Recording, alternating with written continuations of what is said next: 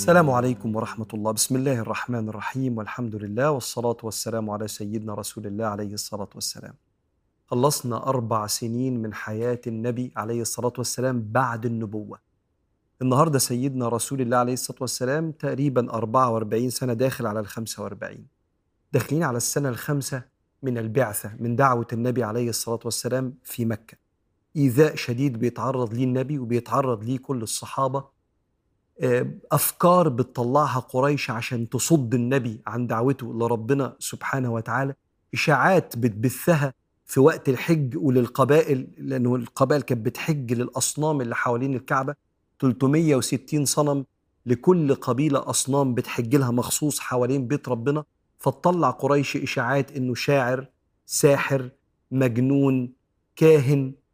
وسيدنا النبي عليه الصلاة والسلام مستمر في طريقه.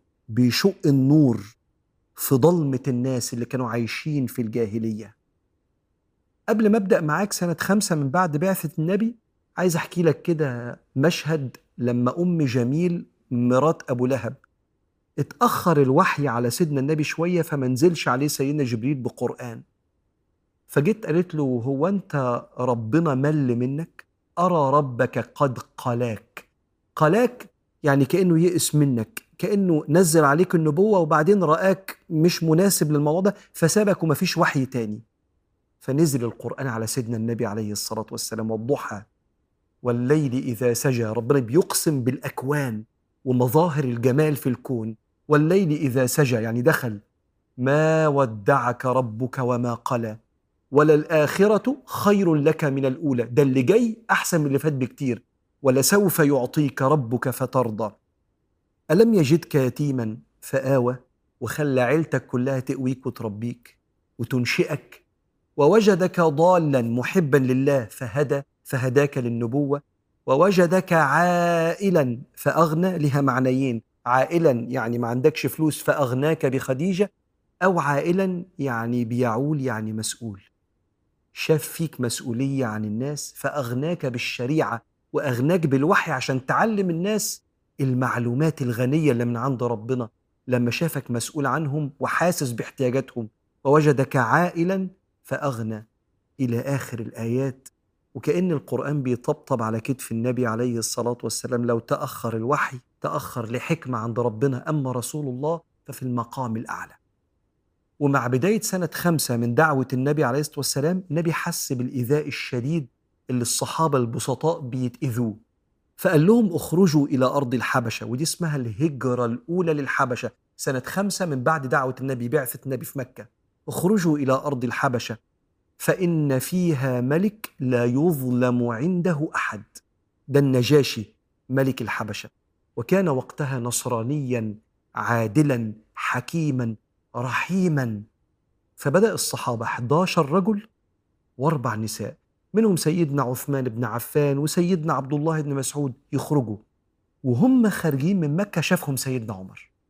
وكانوا بيلاقوا منه إيذاء شديد. سيدنا عمر كان بيقعد يضرب في الخادمة بتاعته عشان أسلمت لغاية ما هو اللي يتعب. فلما شافوه كده وهو جاي من بعيد السيدة أم عبد الله بنت حثمة اسمها كده بيقول لها سيدنا عمر إنه الفراق والهجرة يا أم عبد الله. فقالت نعم يا عمر. لقد آذيتمونا في أرضنا ولقينا منكم ما لا نحتمل ولقينا منكم ما لا نحتمل. ستنا أم عبد الله بتقول ورأيت من عمر رقة لم أراها من قبل. فقال لي صاحبكم الله. ورق لي رقة شديدة.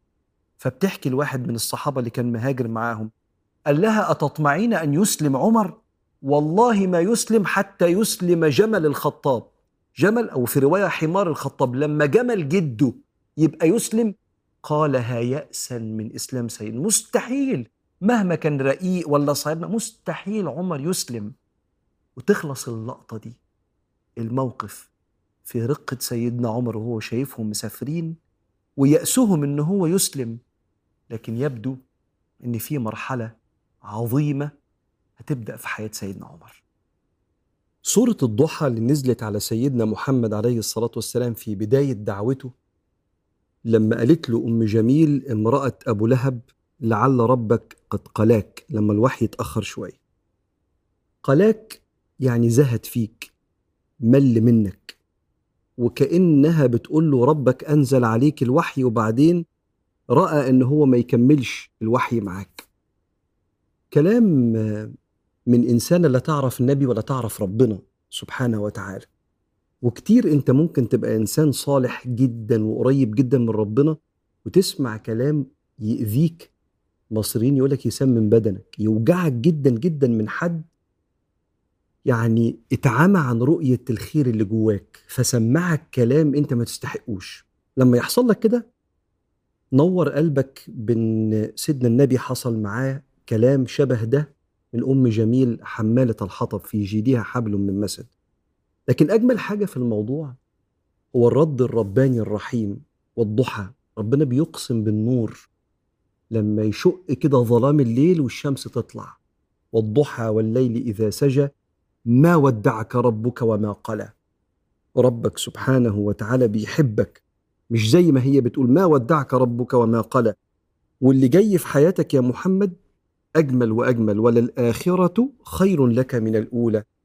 وبعدين عارف الطبطبة اللي على الكتف ولسوف يعطيك ربك فترضى. فعل مضارع هيستمر العطاء حتى ترضى. إن يفكروا ويفكرك بماضيك مع ربنا اللي كله إحسان مع كل أزمة يجي إحسان ربنا. خلي ليك علاقة بالقرآن كده خلي السيرة تنور لك قلبك في علاقتك بالقرآن كده. ألم يجدك يتيما فآوى. وجدك ضالا فهدى وجدك عائلا لها معنيين عائلا يعني فقيرا فأغناك بخديجة أو عائلا يعني مسؤول عن البشر فأغناك بالقرآن اللي تعرف تبقى مسؤول بيه عن هداية البشر. عائلا فأغنى بعدين وصاه فأما اليتيم وأما السائل وأما بنعمة ربك فحدث. فخلي ليك علاقة بسورة الضحى واقراها كتير هتعمل حاجة في يقينك إن ربك معاك في أصعب الأيام. لكن الشيء الجميل في قصة سيدنا عمر لما شاف الصحابة مهاجرين وسأل الصحابية أنتوا ماشيين؟ قالت له آه من البهدلة اللي أنتوا بهدلتوها لينا. قلبه رق في ناس كتير مننا بيبقى مصدر شخصية جديدة بس جواه حنين. يمكن يكون مصدر الشخصية بيتكلم علينا إحنا مصدر الشخصية دي انه خايف إن حد يجي عليه. لأنه اتربى بطريقة إن العنف هو اللي بيخليك تجيب حقك. اتربى بطريقة إن أنا لو كنت بسيط ورقيق ده ممكن ما يخليش ليا مقام عند الناس. فتلاقيه مصدر حاجة بس في طبقات جوه مواقف الحياة بتطلعها. سيدنا عمر جواه رقة رهيبة بانت بعد كده بصحبته للنبي إنه كان بكاء إنه كان بيساعد الناس بطريقة أنت لما تشوف سيرته أكتر واحد وقف جنب الغلابة في حياة النبي وبعد انتقال النبي. ليه مواقف إيه ده؟ إيه الحنية دي اللي جوه قوة عمر؟ يبقى اقرأ سيرته. بس اتفجرت بالمواقف وساعتها البني آدم إما يستمع للرقة اللي جواه أو يسكتها بالعنف ويفكر نفسه لا الناس ما تستحقش والطيب بيتاكل. فعارف يخلي نور الطيبة يطفي في قلبه. فلما ربنا يرقق قلبك بمواقف زي دي يبقى استجيب للطيبة دي واستجيب للحنية وكأنه نداء ربنا إن أقرب القلوب إلى الله أناس قلوبهم مثل أفئدة الطير قلوب رقيقة. وإن أبعد القلوب عن الله القلب القاسي.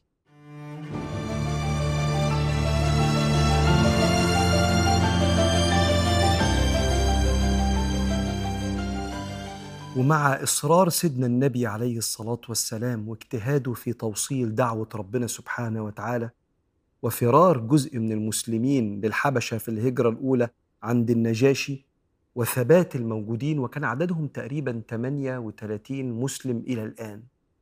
يجي المشركين في بالهم فكرة يعرضوها على أبو طالب. وعايزك تتفرج على رجولة عم سيدنا النبي أبو طالب. جابوا له عمارة بن الوليد ابن المغيرة. عمارة بن الوليد ابن المغيرة ابن سيد من سادات مكة وشاب في منتهى القوة وعلة كبيرة وغنى. فقالوا يا أبا طالب أنا عارضون عليك عرضا أن تأخذ عمارة ابن الوليد ابن المغيرة فيكون ولدك تربيه فتنتفع بقوته وعقله ونصرته وماله. وتعطينا ابن أخيك نقتله. فقد سفه عقولنا وفرق جماعتنا وعاب آلهتنا وآلهتك وآلهة آبائنا. فقال أبو طالب بصوا الرجولة بئس ما تسومونني.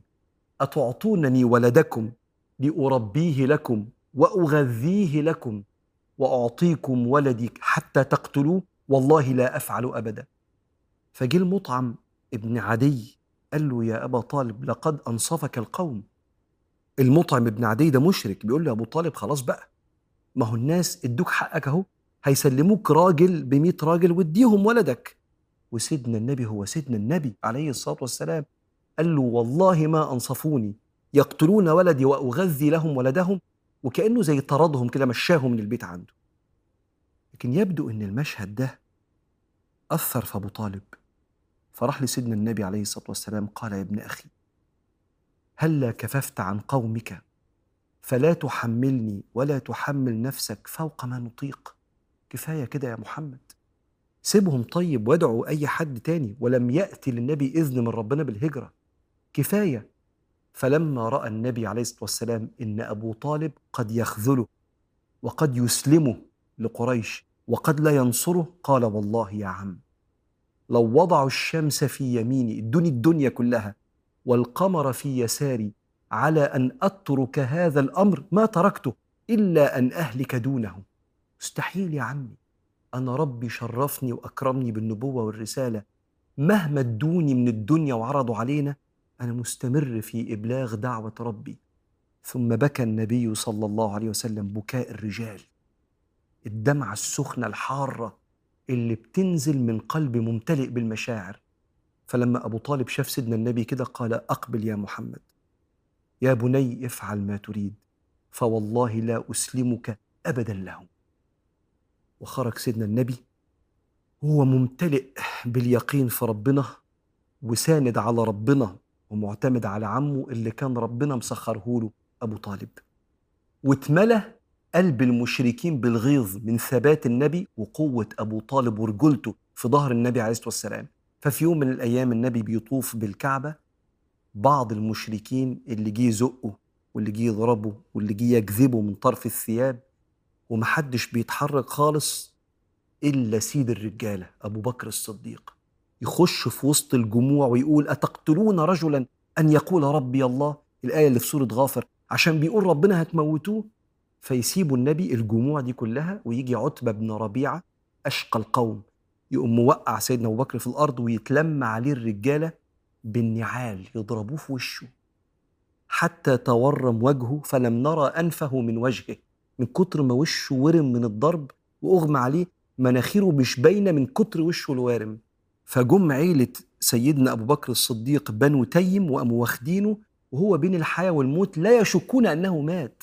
فقالوا والله لو مات لنقتلن عتبة بن ربيعة في مقابل أبو بكر الصديق.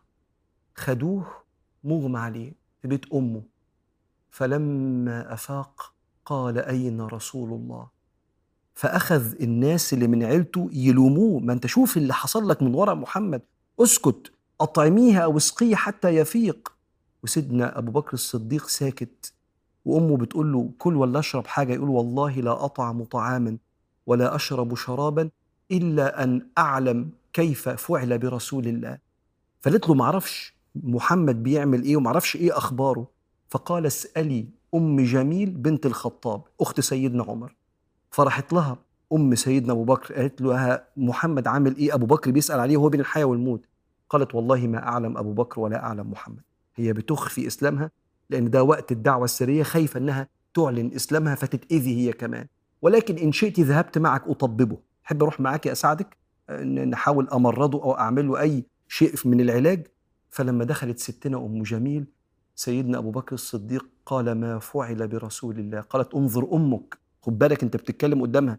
قال لها لا عليك. فقالت هو بخير. سالم صالح. قال والله لا أمس شرابا ولا أطعم طعاما حتى أراه بعيني. فلما الدنيا ليلت والرجل خفت كده اتكأ عليهم وراح. راح لغاية بيت النبي في دار أرقم ابن أبي الأرقم. فلما النبي فتح له الباب شافه وهو وشه وارم كده يعني منتهي من كتر الاعتداء اللي حصل فرق له النبي صلى الله عليه وسلم رقة شديدة. وأبو بكر الصديق يقول له إيه؟ يا رسول الله لا عليك إنما هو وجهي. كأنها حاجة بسيطة. ده وش بس اللي حصل فيه الكلام ده يعني. كأنه بيخفف عن النبي. والنبي يرق ليه والصحابة اللي في دار أرقم ابن أبي الأرقم يبكون ويحضنوا النبي عليه الصلاة والسلام ويلتزموا. كأنه بيقول له يا صاحبي ويا حبيبي ويا أخويا كتر خيرك.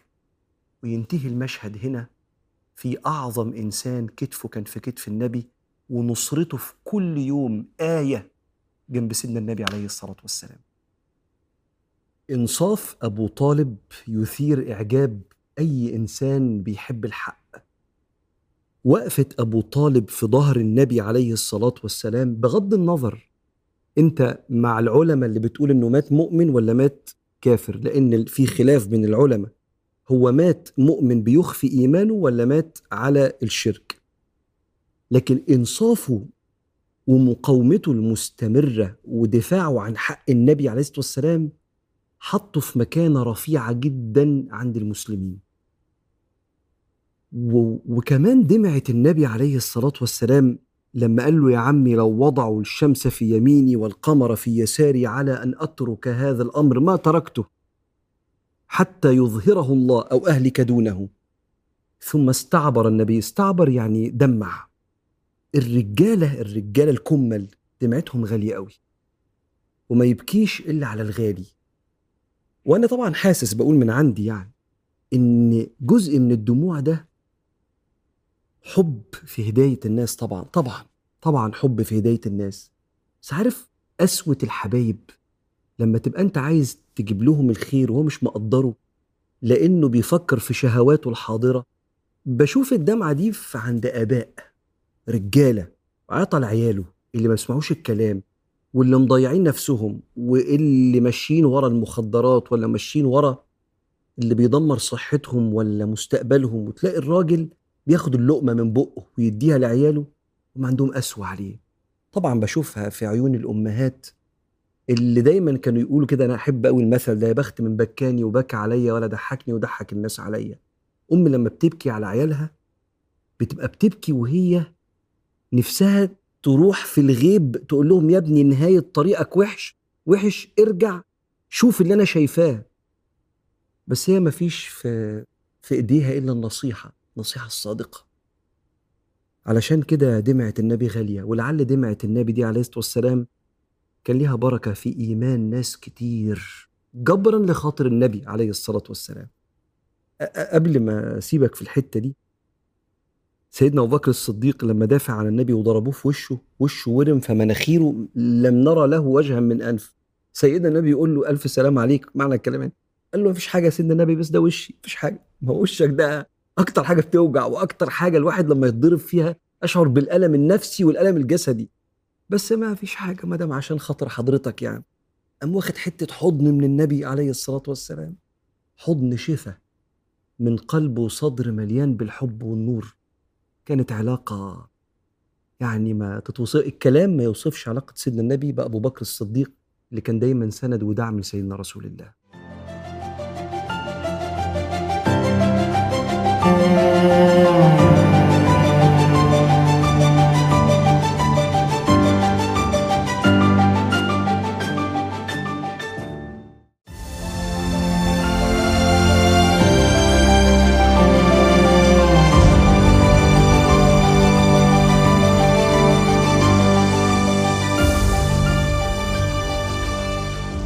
وصلنا مع بعض في رحلة حياة سيدنا رسول الله عليه الصلاة والسلام اللي كلها نور لينا. وصلنا سنة ستة من بعد بعثة النبي. النبي دلوقتي عنده ستة وأربعين سنة.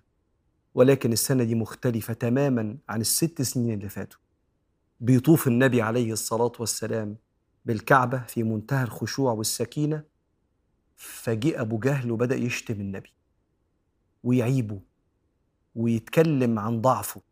وضعف أصحابه ويؤذيه بما يكره وسيدنا رسول الله لا يرد عليه. وفي جارية لواحد من المشركين اسمه عبد الله بن جدعان قاعدة بتسمع الكلام ده وهي متغاظة من استقوى أبو جهل في كلامه على النبي عليه الصلاة والسلام وعلى المسلمين. ورجع أبو جهل في مجلسه عند الكعبة يتكلم مع أصحابه ويستهزأ على الاستقوى اللي استقواه على النبي عليه الصلاة والسلام والكلام اللي أذى بيه نفسيته. فرجعت مين من رحلة صيد؟ حمزة ابن عبد المطلب. عم النبي وأخوه من الرضاعة. وكان حبيب النبي لكن ما كانش مسلم. والفرق ما بينهم على رواية من الروايات إما سنتين أو أربع سنين. والاتنين رضعوا من ثويبة جارية أبو لهب عم النبي وهم صغيرين. فراجع فقامت الجارية قالت له أما نظرت إلى عمرو بن هشام اللي هو أبو جهل يعني كيف فعل بابن أخيك؟ لقد آذاه ولم يرد عليه محمد. فقال وقد فعل وكأن شيء ربنا خلقه في قلبه من الغيظ والغضب لسيدنا النبي مع إن النبي بقاله ست سنين بيتأذي في شيء اتخلق في قلب سيدنا حمزة. قام رايح لأبو جهل وأبو جهل عمال يتريق على النبي في وسط أصحابه كده وقام شادد القوس بتاعه اللي كان بيصطاد بيه وقام ضارب أبو جهل على رأسه فشجه شجة منكرة يعني فتح له دماغه فتحة كبيرة قوي وقال أتسبه وأنا على دينه أقول ما يقول؟ ردها علي إن استطعت. وبعدين جه أبو جهل يقوم وجات الناس تقوم. بعدين أبو جهل سكت كده وقال اسكتوا فوالله لقد سببت ابن أخيه وآذيته إيذاء شديدا. بصراحة اللي أنا عملته برضه مش قليل. اسكتوا عشان ما نتخانقش وكأني يعني ما نفرحش المسلمين فينا. حمزة بيقول فجعت بيتي فبت بشر ليلة. قلت لنفسي أنا سيد في قومي وأتبع هذا الصابئ الصابئ يعني اللي غير دينه اللي هو سيدنا النبي عليه الصلاة والسلام يعني. أنا إيه اللي أنا عملته؟ إيه اللي أنا قلته؟ أنا قلت إن أنا على دينه وبقول اللي هو بيقوله بس ده مش مش حقيقي. يقول فبت بشر ليلة وجاءني شيطاني ووسواسي ثم قلت في نفسي إن كان خيرا فثبتني الله عليه وإن كان غير ذلك فليجعل لي مما أنا فيه فرجا ومخرجا. صح الصبح أعمل إيه؟ فاختار يروح لسيدنا النبي عليه الصلاة والسلام. وقال يا محمد حصل كذا وكذا وقلت له أنا على ديني وأنا مش على دينك. فحدثني يا ابن أخي إلى ما تدعو. فوعظه النبي ونصحه وخوفه وعرفه على الله وذكره بالآخرة فرق حمزة. فقال أشهد أن لا إله إلا الله وأنك رسول الله. يا محمد قل ما تريد فوالله لا يمسسك أحد أبدا بسوء. ما دمت أنا حيا. والله إن ما معك أحب إلي مما ألمعته الشمس. كلمة كانت العرب بتقولها. الشمس لما كانت بتطلع كان الذهب والفضة بيلمعوا في الشمس. ده أنت اللي بتقوله خير من الدنيا وما فيها. ويسلم سيدنا حمزة في مشهد من أعظم مشاهد الإسلام عزة. ولكن لسه لسه كمان كم يوم في مشهد عظيم للإسلام الكل مستنيه. لكن يبدو أن سنة ستة مش بس بتحمل أفراح إسلام سيدنا حمزة. يبدو أن سنة ستة بتحمل عز وفرح للمسلمين ما خطرش على بالهم قبل كده. سيدنا النبي بيشعر باقتراب إسلام أحد أقسى عتاة المشركين. فيدعي اللهم أعز الإسلام بأحب العمرين إليك. عمرو بن هشام أبو جهل أو عمر بن الخطاب. وهتعدي الأيام والحدث اللي جاي هو إسلام أحب العمرين. عمرو بن هشام أبو جهل ولا عمر بن الخطاب؟ تعالوا نكمل. في كلمة في اللغة العربية بحبها اسمها العفوية. إنك أنت بتعمل تصرفات طالعة من أصلك وطالعة من الأخلاق والقيم اللي اتربيت عليها. سيدنا حمزة بن عبد المطلب قصة إسلامه هي عبارة عن رد فعل لعفويته. راجع من رحلة الصيد تقول له بيشتموا ابن أخوك وأبو جهل بيعتدي عليه وبيتكلموا عن ضعفه وضعف المسلمين ياخد السهم بتاعه ولا القوس بتاعه يضرب أبو جهل في راسه ردها علي إن استطعت أتشتمه وأنا على دينه؟ عارف سند كده هو كأنه مش مجهز الكلام. بس أنا ما سيبش محمد سيدنا محمد عليه الصلاة والسلام حد يعمل فيه كده. حدش يعمل كده في الصح ولا في الحق ولا في النور صلى الله عليه وسلم. فالتصرف بعفوية ده خلاه يقول حاجات تحس إنها كانت جوه عنده بس في حاجات تانية متراكمة عليها مش عايز يعلن إنه مصدق النبي ومؤمن بالنبي وعارف إن النبي كل كلامه رحمة ومنطق. يروح بيته يقول فبت بشر ليلى. وأنا إيه اللي أنا قلته ده؟ أنا على دينه بس أنا مش على دين يعني وفضل الشيطان يقول له اللي انت عملته فيه تخسر بقى عبادة الأصنام وآبائك كانوا بيعبدوا كده وأجدد تسيب ملة أهلك وتسيب الخمر وتسيب النساء وتسيب الحياة الجاهلية اللي كلها شهوات حاضرة. انت جاهز لده؟ الشيطان إيه؟ بات معاه يعني كل كلمة في ودنه سيدنا حمزة يقول بت بشر ليلة عارف عمل إيه؟ راح للنبي قال له احكي لي. رجح كفة النور عندي. قول لي مش يسكت ويقعد لوحده لا راح للنبي راح لمصدر النور. عشان بكلام النبي يسكت وساوس الشيطان. وده اللي مطلوب مننا نعمله. إنك أنت لما تلاقي نفسك كده متردد في نصرتك لقيمك وأخلاقك اللي ترضي ربنا وترضي سيدنا محمد روح لحد سوي واعرض عليه. قول له أنا محتار ما بين كذا وكذا. ياما الناس تيجي تسأل الأسئلة وتبقى أسئلة صادقة حتى لو السؤال شكله غلط بس صادق. يقول لي أنا معروض عليا شغلانة حرام أيوه عارف إنها حرام بس بستخير ربنا. كأنه بيقول يا رب الحقني هو مش بيستخير ربنا في الحرام والحلال. هو كأنه رامي نفسه كده على باب ربنا الحقني يا رب عشان أنا هعمل الغلط. فكأنه بيقول رب لو الموضوع ده فيه خير اكرمني بيه وهو عارف إنه ما فيهوش خير. لو في شر اصرفه عني هو يقصد دي. فدايما يبقى حواليك حد لما تبقى متردد ويبقى شيطانك مش سايبك تقعد بين إيديه كده وتتعرى. حالك يتعرى. تقول له أنا بفكر في ده وده واجعني ونفسي وشهوتي دايس عليا في الحتة دي أعمل إيه؟ وتاخد رزقك بقى. زي ما سيدنا حمزة أخذ رزقه من سيدنا النبي وهو بيكلمه عن ربنا فاستنار قلبه بنور النبي عليه الصلاة والسلام وأسلم. وبقى يعني إيه؟ أسد أسد الله أسد الإسلام. امبارح كافر النهارده أسد الإسلام.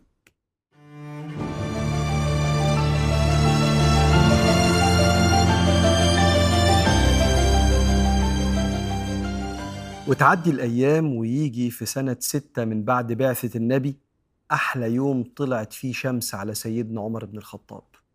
يوم عزة للموحدين. بس اليوم بدأ بمشاعر متداخلة من الغيظ والغضب. سيدنا عمر رق لستنا أم عبد الله اللي كانت مهاجرة للحبشة وقال لها أنت سايبة البلد قالت له آه من كتر القهر اللي شايفينه منكم. فرق لها وقال صاحبكم الله.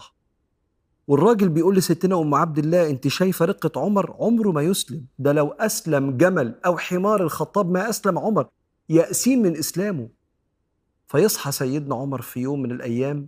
خد بالك النبي بيدعي اللهم أعز الإسلام بأحب العمرين إليك. عمرو بن هشام أو عمر بن الخطاب أبو جهل أو عمر بن الخطاب. يصحى متغاظ من الدربكة اللي حاصلة في مكة. محمد بيدعو الأشياء منطقية عليه الصلاة والسلام بس فرق ما بين الناس. بيدعو لتوحيد ربنا وترك عبادة الأصنام والصدق والأمانة وإحسان الجوار وصلة الرحم وده كلام منطقي رحيم. بس بيعيب الآلهة. مشاعر متداخلة خليته ياخد سيفه عشان يريح الناس. من سيدنا محمد. ده اللي في باله. فطالع قبله واحد اسمه سيدنا نعيم بن عبد الله مش معروف. من المسلمين اللي بيخفوا إسلامه خوفا من إيذاء قريش. فقام عمر بن الخطاب قال له أين محمد؟ أنا سامع أنه بيقعد في بيت عند الكعبة. قال له أنت عايز إيه من محمد؟ قال له عايز أقتله. أقتله حتى أريح الناس منه. فقد سفه عقولنا وعاب آلهتنا وفرق جماعتنا. قال يا ابن الخطاب أتظن أن بني عبد مناف يسلمونك إن قتلت محمد إن قتلت محمدا؟ ولكن ارجع بيقول له أنت فاكر أن عيلة النبي هتسيبك يعني لو قتلت لهم محمد؟ ارجع في أهل بيتك فأقم أمرهم روح بص أهل بيتك الأول بدل ما تقول محمد عليه الصلاة والسلام. قال له مال أهل بيتي؟ قال له ختنك ختنك ابن عمك يعني. سعيد بن زيد من العشرة المبشرين بالجنة. وزوجته فاطمة بنت الخطاب أختك. فقد أسلم واتبع محمد. قال أو قد فعلت فاطمة وعملها سعيد بن زيد ابن عمي وجوز أختي وكان وقتها ستنا فاطمة بن الخطاب وسيدنا سعيد بن زيد في البيت وعندهم سيدنا خباب بن الأرت الصحابي الجليل بيحفظهم ويعلمهم قرآن من سورة طه. فساب سيدنا عمر الوجهة اللي كان رايحها بيدور على النبي وطار على بيت ستنا فاطمة يخبط الباب جامد. فأول ما سمعوا صوته سيدنا خباب بن الأرت دخل يستخب وطلع له سعيد بن زيد نعم يا عمر. قام ضربه زي حاجة بالبنية كده وقعه على الأرض. قامت له فاطمة مالك يا عمر؟ قال لها انت أسلمت. قالت له آه أسلمت. قام ضاربها بالقلم عورها. ونزل الدم من من فمها الشريف كده وسقطت منها الورقة قامت واخدة الورقة اللي فيها صورة طه. فكأن سيدنا عمر رجع لرشده ورق كده وسكت كده لما شاف الدم بسبب الألم اللي ضرب بيها أخته. فقال لها اديني الورقة دي. أنتوا أسلمتم؟ سكتت. قالت له مش هديك الورقة دي إلا لما تقوم تغتسل لأنك أنت مشرك. عجيب المشهد ده قام داخل مغتسل. وقال لها أنا عايز أقرأ الورقة دي. قالت له اتفضل. بس توعدني ترجعها من غير ما تهين الورقة دي فوعدها. وقرأ بسم الله الرحمن الرحيم. طه ما أنزلنا عليك القرآن لتشقى إلا تذكرة لمن يخشى.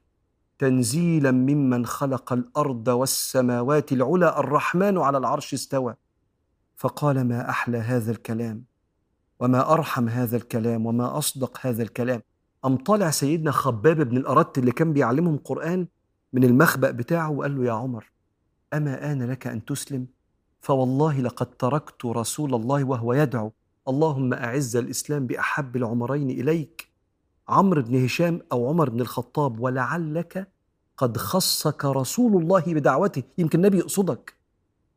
فقام طالع زي ما هو بالسيف بتاعه كده ومتوجه لدار أرقم ابن أبي الأرقم بيخبط على الباب وسيدنا النبي جوه وأبو بكر وسيدنا حمزة وسيدنا علي وسيدنا بلال. فحد بص كده من شق الباب زي العين السحرية كده كسر في الباب فقال عمر يا رسول الله. فسيدنا حمزة قال له دعه لي يا رسول الله. إن جاء في خير بذلناه له لو عايز حاجة فيها خير عينينا. وإن جاء في شر قتلناه بسيفه. فقال له سيبه أنت. وقام سيدنا النبي عليه الصلاة والسلام دعه يا حمزة. وأول ما فتح الباب شاف عمر. فمسكه كده من كتافه أو من طرف الرداء. وقال له أما تنتهي يا عمر؟ يوشك أن تنزل عليك قارعة من السماء. كفاية عمر إذاء فقال والله ما جئت يا رسول الله إلا لأؤمن معك أشهد أن لا إله إلا الله وأنك رسول الله. فكبر النبي تكبيره الله أكبر. سمعه كل من كان في البيت وعلموا أن عمر قد أسلم. يبدو إن المرحلة اللي جاية مختلفة تماما بعد اكتمال المسلمين أربعين فيهم أبو بكر وعمر وحمزة وبقية الصحابة الكبار والضعفاء والعبيد وعلى رأسهم سيد الأكوان سيدنا محمد.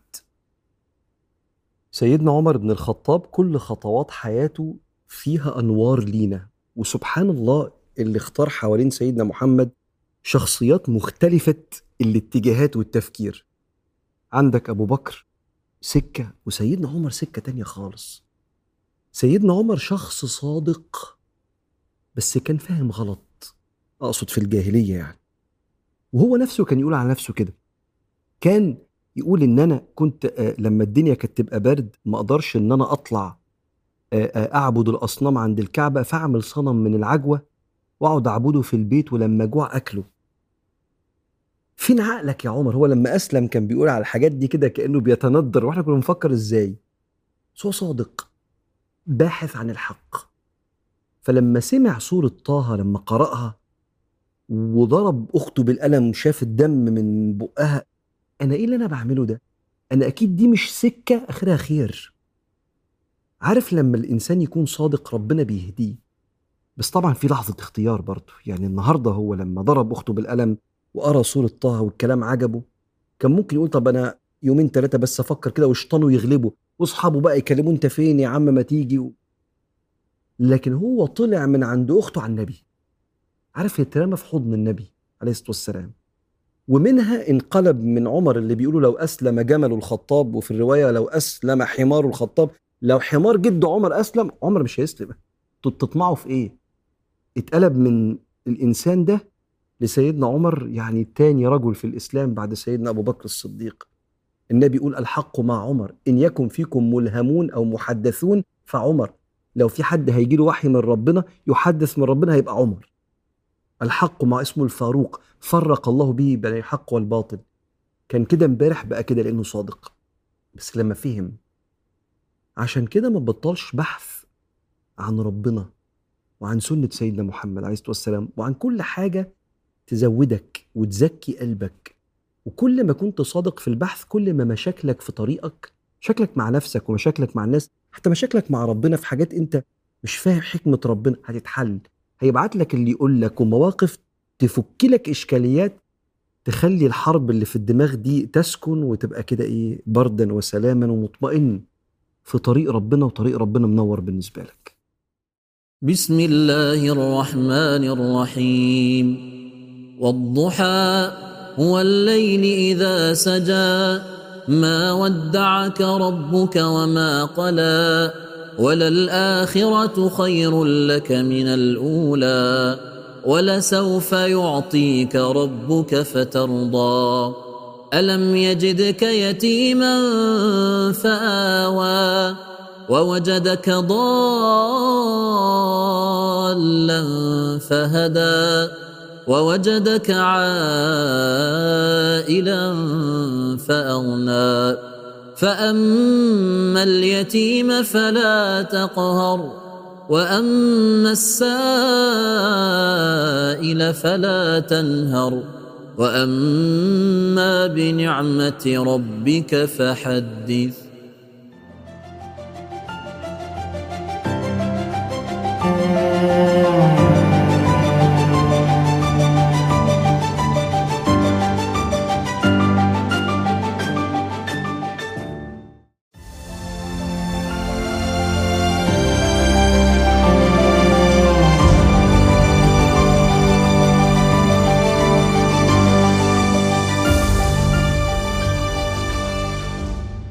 مشاكل كتير في بيوتنا وفي أشغالنا بسبب العصبية المفرطة وعدم القدرة على التحكم في الغضب وخروج ألفاظ وإيماءات وإشارات وأفعال وتكسير وبهدلة يخلص تخلص المشكلة. لكن اللي الغضب عمله بيعيش. اللي الجرح والغلط اللي الغضب عمله بيعيش حتى لو المشكلة انتهت. عشان كده الصحابة كان مجتمع شرس جدا قبل ما النبي يجي. لما جه النبي شافوه إزاي حليم عند الغضب. الغضب زي الخوف. شيء طبيعي بيصيب الإنسان ومش غلط إنك تغضب. لكن الحلم هو السيلف كنترول الهدوء. لما يبقى أكبر عندك من الغضب بيطلع منك تصرفات شريفة. دايما بتاخد الموقف لقدام مش بتدمر العلاقات. الصحابة عرفوا سيدنا رسول الله حليما عند الغضب فأحبوه جدا. لأن قوة الإنسان في ملكه لنفسه في أوقات العصبية. والنبي اللي قال كده. ليس الشديد بالصرعه مش بالقوة إن أنا أوقعك في الأرض لكن حقيقة القوة الشديد الذي يملك نفسه. أنا بتصرف بوعي عند الغضب. سيدنا عبد الله بن سلام كان يهودي وأسلم. بيقول في واحد صاحبي جدا كان عالم من علماء اليهود حبر من أحبار اليهود اسمه زيد بن سعنة. قرأ كتير عن النبي وشاف النبي عرف إن هو نبي بس ناقص علامتين. لو عرفت العلامتين دول ومش هعرفهم إلا بالتجربة معاه. يسبق حلمه غضبه ولا تزيد شدة الجاهل عليه إلا حلمه. الجاهل يعني قليل الأدب. النبي عليه الصلاة والسلام حلمه بيسبق غضبه. هدوءه بيسبق غضبه. ولو كان تماديت معاه في سوء الأدب لا ده بيزيده حلم زيادة عليك. فاكر الحديث النبوي صفة ربنا لما خلق الله الخلق كتب كتابا فهو عنده فوق العرش؟ إن رحمتي سبقت غضبي. أهي دي كانت صفة النبي. كان بيبص فيما وراء الفعل. اللي بيتصرف ده جاي منين؟ تفكيره جاي منين؟ من جهل. قلة علم ما لقاش حد يفهمه. متسرع مندفع. فكان دايما صلى الله عليه وسلم في حاجة بيشوفها ورا فعل الفاعل. فزيد بن سعمة بيقول أنا عايز أتعامل معاه في حاجة عشان أشوف هو إيه حكاية الصفتين دول موجودين فيه ولا لأ؟ بيقول فرحت قلت له يا محمد في قرية هو ما يعرفوش النبي ما يعرفش مين ده. فبيقول له يا محمد في قرية في بعيدة كده أسلمت وبعدين أنا كنت قلت لهم لو أسلمتوا ربنا هيوسع عليكم بس بعد ما أسلموا الدنيا ما مطرتش فأنا خايف يرتدوا. فإيه رأيك لو نبعت لهم تمر كتير ياكلوا ويشربوا فيعرفوا إن ربنا وسع عليهم. بحكي لك الحديث كأنه قصة يعني. فالنبي قال لسيدنا عمر عندك حاجة دلوقتي؟ قال له لا ما عنديش حاجة دلوقتي. فزيد قال له طب بص أنا هدفع لك دلوقتي 80 وسق من ذهب 80 مكيال كده من ذهب وتجيب لي التمر بعد وقت معين. فالنبي قال له آه تمام يكون التمر طرح ونجيبه لك. فدفع له الفلوس والنبي هيجيب له التمر بعد وقت معين أجل معين. بيقول فشفت النبي عليه الصلاة والسلام اللي بيقول كده زيد بن سعد خارج من جنازة كده ومعاه سيدنا أبو بكر وسيدنا عمر وسيدنا علي.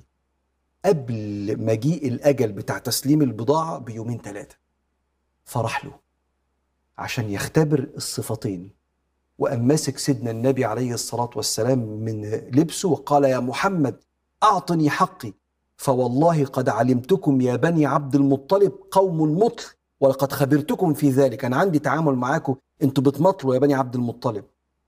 فنظرت إلى عمر فإذا عيناه تدوران من الغضب ويقول أأنت تقول هذا لرسول الله؟ والله لولا ما أخشى فوته لضربت عنقك. لولا أن أنا خايف من حاجة خايف طبعا من سيدنا النبي ومن ربنا. لولا أن أنا خايف لضربت عنقك. فنظر له النبي صلى الله عليه وسلم اللي بيحكي زيد اليهودي ابن سعد. في تؤدة ورحمة. وقال يا عمر كنا أولى أن تنصحني بحسن السداد وأن تأمره بحسن الطلب. أحسن يعني تعمل موقف أحسن من كده. قول لي سدد اللي عليك وقول له اتكلم عدل وأنت بتطلب طلبك يعني. فنظر كده وبعدين قال لسيدنا عمر قم فأعطه حقه وزده عشرين وسقا من تمر جزاء ما روعته. فقام رايح وجايب ومديله الفلوس كلها التمر وبزيادة. قال له انت مديني بزيادة ليه؟ قال جزاء ما روعتك كما أخبرني النبي. فقال يا عمر أتعلم من أنا؟ قلت لا. قال أنا زيد بن سعنة. قال الحبر. العالم اليهودي اللي بنسمع عنه؟ قال نعم. قرأت كل شيء عن محمد إلا هاتين العلامتين. يسبق حلمه غضبه ولا يزيد شدة الجاهل عليه إلا حلما فأشهد أن لا إله إلا الله وأنه رسول الله. شافوا ده كله من النبي عليه الصلاة والسلام. شافوا لما السيدة عائشة شافت لما يهودي عدى على النبي قال له السلام عليكم. سامي عن الموت فقال النبي عليك. فالسيدة عائشة قالت له وعليك السام واللعنة. فقال يا عائشة عليك بالرفق. فإن الرفق ما دخل في شيء إلا زانه وما نزع من شيء إلا شانه. خليكي كده هادية الدنيا ما فيش حاجة. يا رسول الله ألم تسمع ما قال؟ قال السام عليك. قال يا عائشة أما سمعت ما قلت؟ قلت له وعليكم يستجاب مني ولا يستجاب منه. أنا مظلوم وهو ظالم. ربنا يستجيب مني ولا يستجيب منه. عارف لو مشينا الدنيا بالطريقة دي تلات أرباع مشاكلنا والدمار اللي بيحصل في علاقاتنا هيقل. بس اعرف النبي فلما تعرفه كده هتحبه ولما هتحبه شخصيته هتبدأ تطبع عليك فتلاقي نفسك حليم عند الغضب.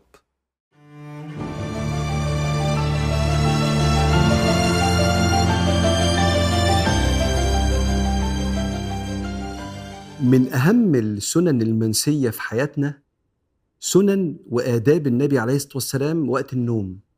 النوم نشاط بدني لكنه مرتبط جدا بالروح. كتير تصحى من النوم مقريف وتحس إن قلبك مقبوض وكتير تصحى من النوم وإنت مبسوط كده وحاسس إن إنت يومك هيبقى حلو. ده مرتبط بصعود الروح عند الله. ربنا اللي قال في القرآن إن النفس بتصعد عنده وإحنا نايمين. في شيء بيحصل في الروح. بسم الله الرحمن الرحيم. الله يتوفى الأنفس حين موتها. كل الناس بتموت إمتى؟ لما الأجل بيجي والتي لم تمت في منامها. فيمسك التي قضى عليها الموت ويرسل الأخرى إلى أجل مسمى. معنى الآية لو لم يتوفى الإنسان يعني لسه عايش بيتوفى كل يوم في النوم يعني بتصعد نفسه إلى الله. والتي لم تمت في منامها يعني بيتوفى في منامه. فصعود الروح دي فيها شيء من اختلاط الروح بالغيب. طب أنا نايم على إيه؟ هل نايم على حالة شريفة زي النبي ما كان عليه الصلاة والسلام بينام فتصعد روحي وتنزل في سكينة ولا نايم على حالة غير كده؟ والنبي كان ليه عليه الصلاة والسلام سنن وآداب بتاخد منه وقت بسيط بس بتاخد منه وقت ومستحيل. النبي ياخد لحظة من عمره إلا وهو في أشرف وأقرب وأتقى الأحوال مع الله. فحاول إنك أنت ما تخشش كده السرير إلا لما تبص على السنن دي. السنة الأولانية الوضوء. الوضوء آه بنغسل فيه جسمنا بس هو بيأثر على الروح وإلا ما كناش نتوضى قبل المواجهة الشريفة في الصلاة قبل ما نصلي لربنا.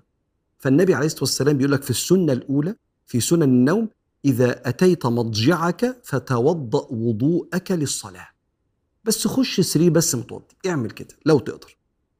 السنة التانية إن الإنسان ينام على جنبه الأيمن برضه لو تقدر. كل دي سنن. كان النبي صلى الله عليه وسلم إذا أتى فراشه وضع يده اليمنى تحت خده الأيمن فبينام على جنبه الأيمن ويحط كده إيه خده الشريف على إيديه. لو قدرت تعمل كده ما قدرتش حاول تتمرن على الوضع ده. بس في الآخر هي سنة لو قدرت. السنة الثالثة ودي أهمهم إنك تقول أذكار النوم. ولو سمحت أنا هقول لك أربع أذكار قول واحد منهم أو قولهم كلهم. من أقول لك الطويل والأقصر والأقصر بس دخل روحك في حالة النوم بعد الأذكار دي. كان النبي صلى الله عليه وسلم إذا أتى فراشه قال اللهم إني أسلمت نفسي إليك ووجهت وجهي إليك وفوضت أمري إليك وألجأت ظهري إليك رغبة ورهبة إليك لا ملجأ ولا منجى منك إلا إليك آمنت بكتابك الذي أنزلت وبنبيك الذي أرسلت. أنا ده أحب الأدعية إلى قلبي ولما وظبت عليه حسيت بحاجة مختلفة في نفسيتي وأنا داخل أنام. الدعاء اللي أقل منه شوية يعني طويل بس أقل منه لما كان النبي عليه الصلاة والسلام إذا أتى فراشه قال باسمك ربي وضعت جنبي وبك أرفعه فإن أمسكت نفسي فارحمها وإن أرسلتها فاحفظها بما تحفظ به عبادك الصالحين. ربنا حط جنبي بسم الله. لو مسكت روحي عندك ارحمها لو نزلتها تاني في جسمي عشان أكمل فاحفظها. بما تحفظ به عبادك الصالحين. الدعاء الثالث كان النبي عليه الصلاة والسلام يحط إيده تحت اليمين تحت خده ويقول اللهم قني عذابك يوم تبعث عبادك.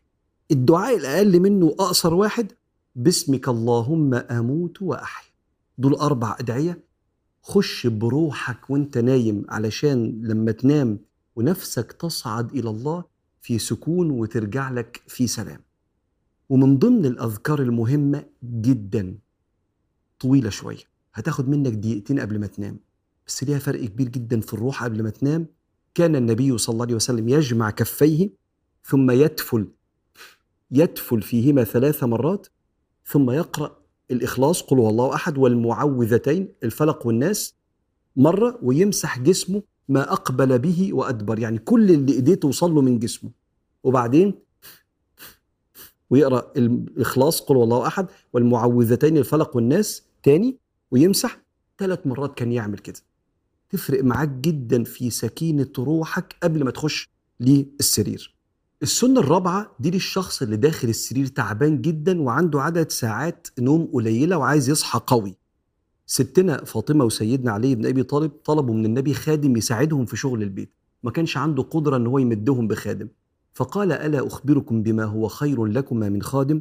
إذا أويتم إلى فراشكما فكبر 34 الله أكبر وسبح 33 وأحمد 33 سبحان الله 33 الحمد لله 33 الله أكبر 34 ذلك خير لكما من خادم.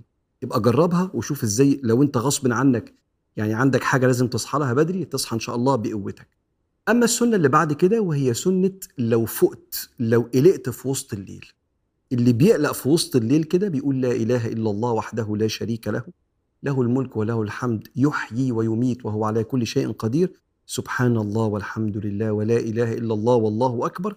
فإذا دعا استجيب له. قلقت وبعدين يعني إيه؟ عارف زي ما جالكش نوم قول الذكر ده كده وده يبقى يدعى إن شاء الله تروح في النوم على طول ويغفر لك ذنبك. أما السنة رقم ستة وهي دعاء الاستيقاظ من النوم. لما تقوم من نومك في أدعية جميلة جدا. أول دعاء الحمد لله الذي عافاني في جسدي. قمت بصحتي. الحمد لله الذي عافاني في جسدي. ورد علي روحي وأذن لي بذكره. يلا أنا قايم يوم جديد في إذن من ربنا. إن أنا إن شاء الله أذكر ربنا. الدعاء الثاني الحمد لله الذي أحيانا بعدما أماتنا وإليه النشور. معنى الدعاء ده الحمد لله إن ربنا صحاني بعد النوم وفي نومة بعدها صحيان على الحساب النشور يوم تنشر الكتب عشان نتحاسب. فبتفكر نفسك بلقاء ربنا الحمد لله الذي أحيانا بعدما أماتنا وإليه النشور. أما السنة السبعه من سنن النوم هي إنك أنت ما تاثرش في حق نفسك في عدد ساعات النوم. بتشتغل بتدرس ايا كان ما تنامش أقل من ست ساعات في اليوم من ستة لثمان ساعات. بشرط إنك أنت تاخد القسط الوافر عشان وأنت صاحي تبقى جد وما تضيعش وقت. فسيدنا عبد الله بن عمر آه، النبي عرف إنه ما بينامش بالليل إنه بيصلي. قال له لا ما تعملش كده. أخبرت أنك لا تنام بالليل. وبعدين النبي نهاه ثم قال إن لبدنك عليك حقا. فنام كويس وزي ما سيدنا النبي عليه الصلاة والسلام نهى ابن عمر إن هو تعدي عليه أيام ما ياخدش قسط وافر من النوم فيبقى دايما طول اليوم همدان وتعبان. فدول سبع سنن من سنن النوم اللي ليه علاقة في ديننا قوي بوصل الروح بربنا سبحانه وتعالى. اللهم صل على سيدنا محمد عبدك ونبيك ورسولك النبي الأمي وعلى آله وصحبه وسلم تسليما كثيرا. عدد ما أحاط به علمك وخط به قلمك وأحصاه كتابك. وارض اللهم عن أصحابه أجمعين. وعن التابعين وتابعيهم بإحسان إلى يوم الدين. اللهم يسر لنا أمورنا مع الراحة لقلوبنا وأبداننا والسلامة والعافية في ديننا ودنيانا وكلنا صاحبا في سفرنا وخليفة في أهلنا. ويسر لنا يا مولانا كل شيء يا من بيده ملكوت كل شيء.